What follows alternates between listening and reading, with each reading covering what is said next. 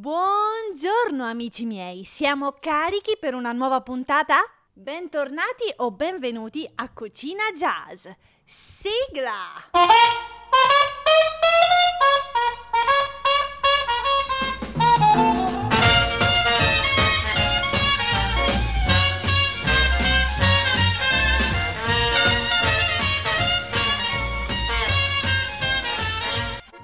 Bene bene, nuova settimana, nuovo podcast, nuova ricetta e nuovi approfondimenti.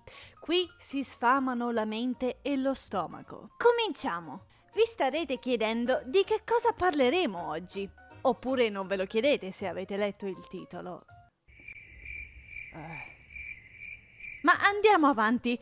Senza distaccarci troppo dal nostro percorso, oggi vi porto un argomento sempre inerente al mondo del jazz. Ma cosa? Beh, ricapitoliamo un attimo abbiamo parlato della nascita del jazz, dalle origini del popolo a cui in gran parte dobbiamo la sua nascita e il suo sviluppo, ovvero il popolo africano. Abbiamo parlato della città che ne fu la culla, New Orleans, e abbiamo anche improvvisato una puntata scoprendo uno degli elementi che caratterizzano questo genere, ovvero proprio l'improvvisazione. Il tutto sempre e comunque accompagnato da deliziose ricette, dalle più semplici ed arrangiate agli esperimenti culinari un po' più arditi. Ebbene, Oggi entriamo nel merito di tutti quegli elementi che compongono il jazz e lo rendono riconoscibile, ovvero gli strumenti musicali che lo caratterizzano. Oh sì, a partire da oggi ci avventureremo nella storia per scoprire come nascono gli strumenti musicali tipici del jazz e come sono utilizzati all'interno di questa tradizione musicale. Lo strumento che affronteremo oggi è la batteria, la sola ed unica, colei che tiene il tempo e che tenendo il tempo ci aiuterà a realizzare un'ottima e sfiziosa ricetta primaverile per rallegrare i nostri palati. La pasta con asparagi e pancetta. Ma prima, come da nostra buona abitudine, riscaldiamoci con un giro di musica. Música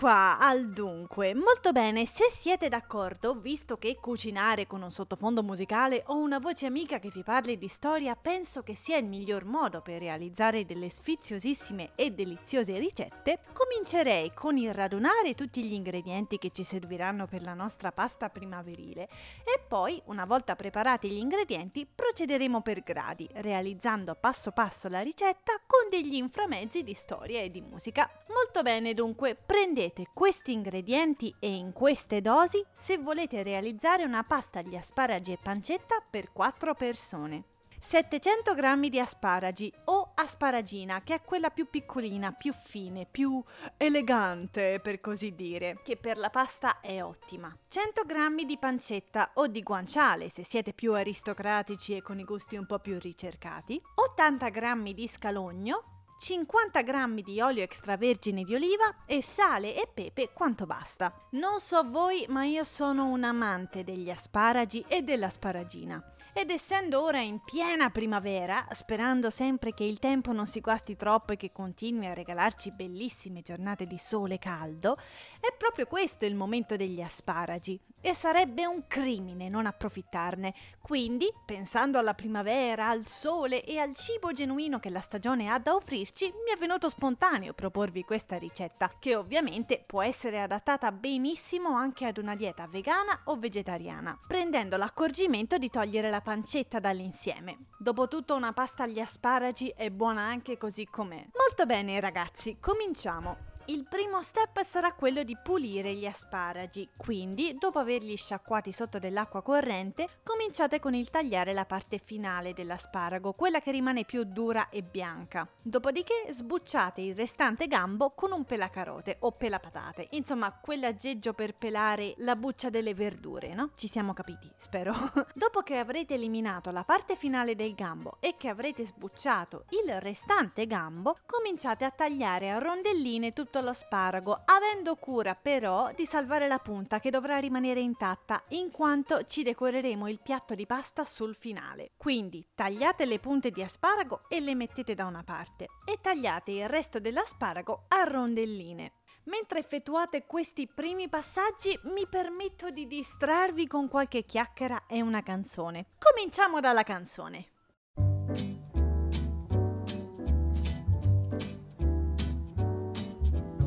L is for the way you look at me. Oh, o is for the only one I see. V is very, very extraordinary. E is even more than anyone that you adore can love, is all that I can give to you. Love is more than just a game for two. Two in love can make it. Take my heart and please don't break it. Love was made for me and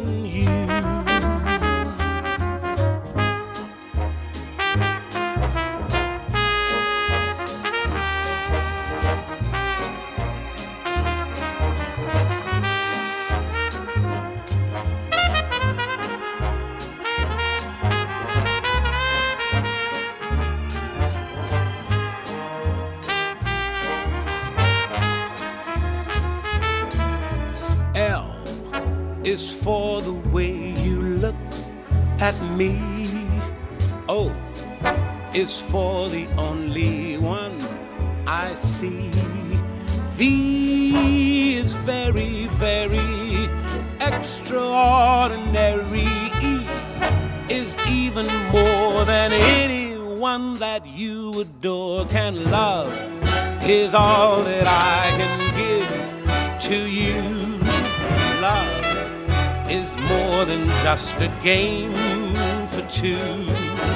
Two in love can make it. Take my heart and please don't break it. Love was made for me and you.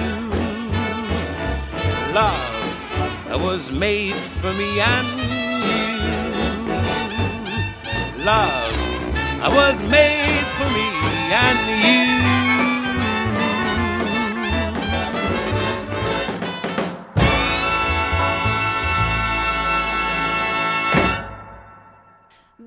Amici, spero che la preparazione stia andando a gonfie vele. Nel frattempo mi permetto di tediarvi con delle informazioni che aggiorneranno le vostre conoscenze, forse, spero, e si spera che risulteranno anche interessanti. Signori e signore, vi presento la batteria. La batteria è lo strumento base che in ogni gruppo e genere musicale è generalmente usato per tenere il tempo in una canzone. Ovviamente non è solo questo, ma senz'altro fra i suoi pregi maggiori c'è il fatto che rappresenta le fondamenta di un pezzo. È quello strumento sul cui ritmo si basa tutto il resto della band. Tutto il resto degli strumenti infatti non fanno altro che seguire il tempo che è dato dalla batteria.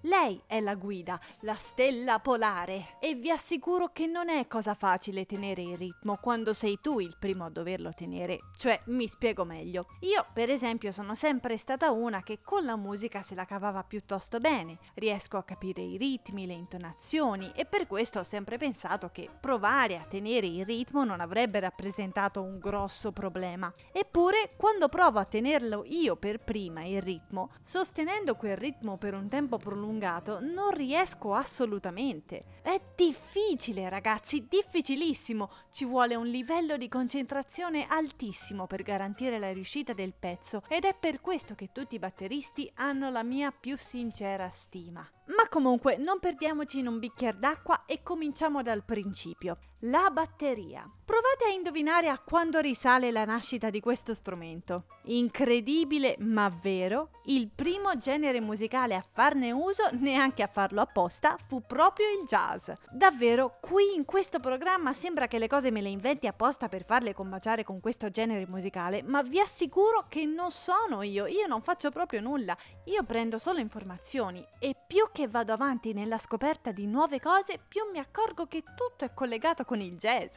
Beh sì, vabbè, tutto è collegato con tutto se proprio vogliamo vederla in questo modo, ma per davvero, prima di informarmi per questa puntata, io non sapevo che la batteria fosse nata con il jazz. L'ho scoperto proprio come voi e questo non fa altro che alimentare la mia passione sia per la storia in generale che per la storia proprio di questo meraviglioso genere musicale. Gli dobbiamo così tanto, cavolo, e la mia stima nei suoi confronti non fa altro che crescere. Ad ogni modo, sebbene i tamburi abbiano un'origine molto più antica, le origini dello strumento batteria, come lo conosciamo oggi, risalgono alla metà del XIX secolo negli Stati Uniti.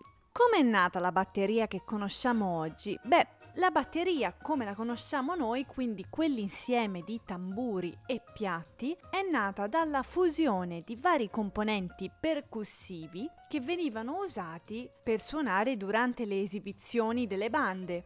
In pratica l'attuale batteria è nata per problemi di spazio. All'inizio, infatti, nei primi anni del 1900 fino al 1920, lungo le strade della nostra ben conosciuta e amata New Orleans, c'erano enormi bande che suonavano in corteo. Non era raro aggirarsi per la città e imbattersi in una banda che faceva della buona musica, ma ovviamente, come tutti noi sappiamo, perché almeno una volta nella vita ognuno di noi avrà visto una banda suonare, all'interno di questi cortei ciascuno strumento è suonato da una sola persona. Ed infatti allora non esisteva ancora la batteria, ma ogni elemento dell'attuale batteria, quindi ogni elemento percussivo, tamburi più grandi, tamburi più piccoli, piatti, era suonato da una singola persona. Cosa successe allora che portò all'invenzione, la creazione creazione della batteria come la conosciamo noi oggi? Beh, successe molto semplicemente che le esibizioni si spostarono dalle strade ai locali e converrete con me che era ovviamente un po' problematico, se non impossibile, infilare all'interno di un locale sul palco tutti insieme 5-6 musicisti che si dedicassero solamente alle percussioni, più tutti gli altri che avrebbero dovuto suonare la tromba, il pianoforte, la chitarra, qualsiasi altro strumento necessario. Lo spazio semplicemente non era sufficiente ad ospitare questo quantitativo di persone. Perciò cosa si decise di fare? Si decise di inventare un metodo che permettesse di suonare tutte le percussioni in una volta sola ad una sola persona, fondendo così tutte le percussioni assieme e rendendole un unicum da dedicare all'attenzione e al talento di una sola persona.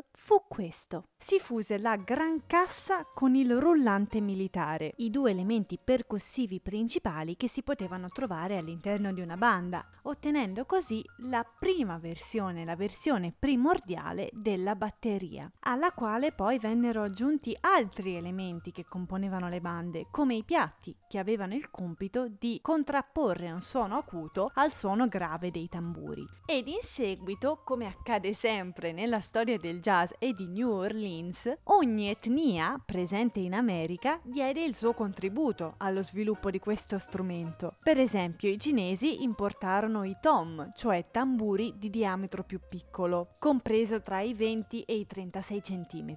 E i turchi perfezionarono la produzione dei piatti adoprando il loro modo di fondere e martellare il rame e l'ottone. Ed è così che si è originata quindi la batteria, in primis dalla necessità di fare in modo che una sola persona fosse addetta alle percussioni e potesse suonarle allo stesso momento in completa autonomia. E in seguito, di nuovo, troviamo la mescolanza di varie etnie che sono andate a comporre questo strumento, ognuna aggiungendo il suo tocco personalizzato, se così si può dire. In principio, pensate, la gran cassa era suonata proprio con il piede. La gran cassa è il tamburone più grande, quello che sta più vicino al pavimento e che viene suonato al giorno d'oggi con il pedale per cassa, quasi come fosse un acceleratore. A quei tempi si suonava proprio con il piede. Infatti, il vecchio nome inglese era kick drum, cioè tamburo a calcio, perché veramente per suonarlo si prendeva a calci. Doveva essere anche un bello sfogo. Facevi della musica, ti sfogavi, cosa c'era di meglio? Ad ogni modo, tutto questo percorso storico ha portato ad avere la batteria che tutti noi oggi conosciamo.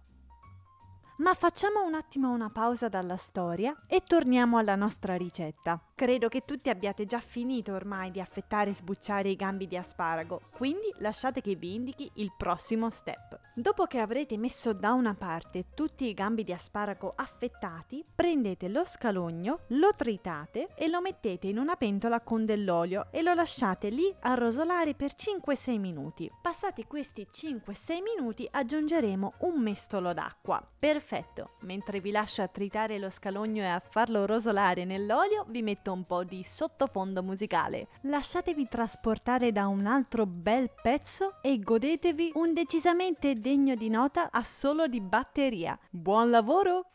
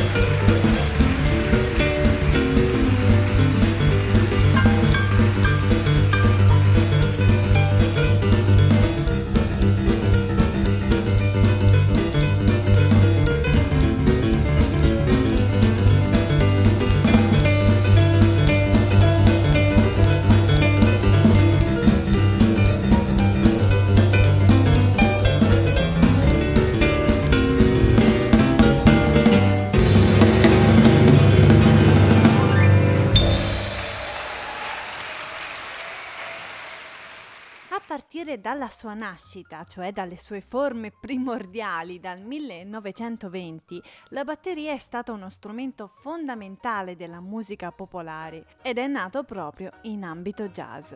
Una delle caratteristiche più belle della batteria è che è uno strumento musicale altamente personalizzabile e configurabile perché è composto da una batteria di tamburi tutti innestabili e intercambiabili, con la possibilità quindi di inserire nel proprio set altre percussioni a seconda dei suoni che si vogliono ottenere. Per esempio, a volte si può trovare una doppia gran cassa con doppio pedale per avere un suono ancora più corposo nei bassi. Questa configurazione veniva utilizzata specialmente per rinforzare i contrabbassi nei gruppi swing statunitensi oppure per sostituirli completamente. Mentre al giorno d'oggi la doppia cassa è molto usata nella musica rock metal. Pensate anche che esistono batteristi che nel proprio set includono 3 o 4 gran casse addirittura. C'è poi la possibilità di mettere delle percussioni aggiuntive. Infatti un numero sempre crescente di batteristi aggiunge al proprio strumento ulteriori strumenti a percussione, dei tamburi supplementari, altri piatti e altri tipi di percussioni quali tamburelli, campanacci, octoban, pad elettronici che riproducono suoni campionati o altri strumenti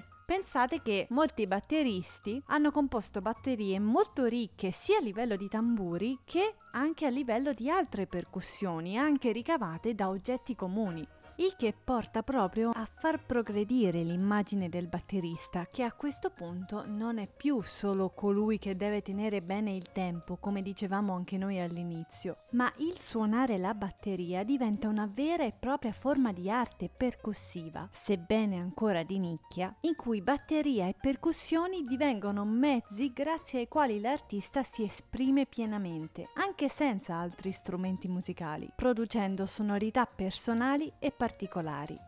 Ebbene, il nostro viaggio storico anche per questa settimana finisce qua. Di sicuro è stato un onore scoprire tutte queste informazioni e la storia di questo strumento musicale che è così fondamentale all'interno di ciascun brano e che ne rappresenta, come dicevo all'inizio, le fondamenta. Spero anche che questa puntata abbia aiutato in qualche modo a dare più riconoscimento alla batteria, perché come dicevamo poco fa è uno strumento il cui apprezzamento risulta essere un po' più di nicchia nicchia, specialmente per quanto riguarda l'apprezzamento degli assoli. Diciamo che tendenzialmente siamo più abituati a sentire assoli di pianoforti, di trombe, di chitarre e tendiamo a dimenticarci che anche strumenti che possono sembrare secondari come la batteria in realtà sono di primaria importanza e hanno altrettanto valore e potenziale da esprimere. Quindi che dire, questo è tutto per la storia della batteria. Adesso concludiamo questa puntata con gli ultimi passaggi della pasta da preparare e dopodiché non ci resterà che l'assaggio. Molto bene, eravamo rimasti allo scalogno che rosolava in pentola. Ecco, passati quei 5-6 minuti a rosolare, aggiungiamo come dicevo prima un mestolo d'acqua nella padella e dopo aver fatto questo passaggio aggiungiamo a questo punto gli asparagi, quelli tagliati a rondelline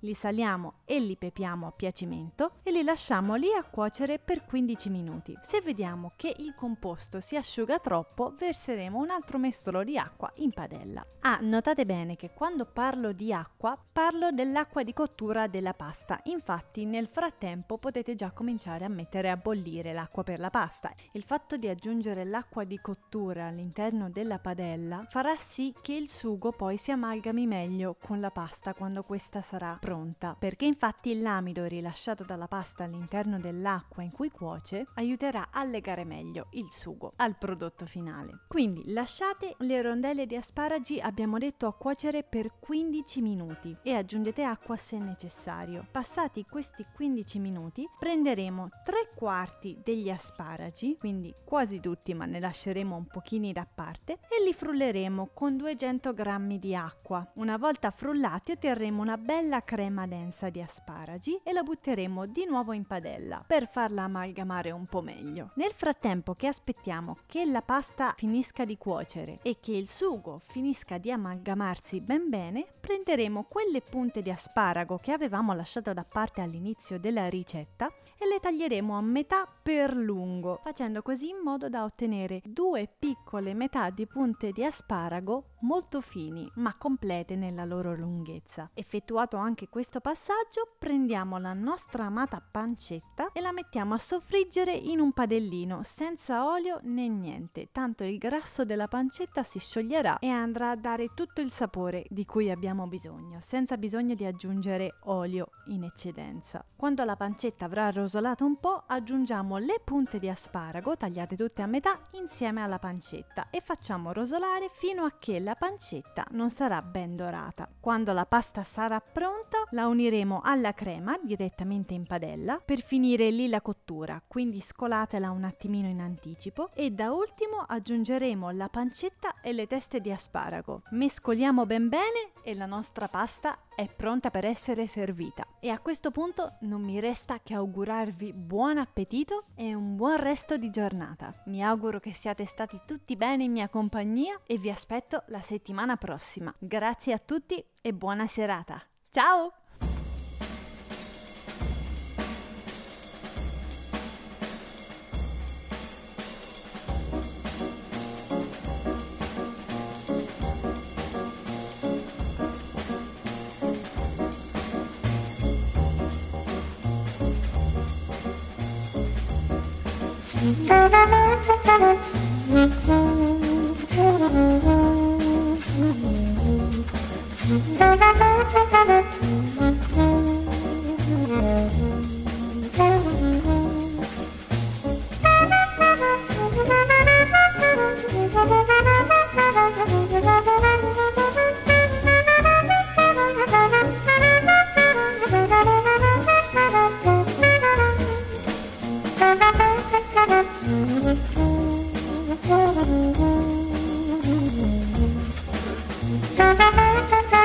Another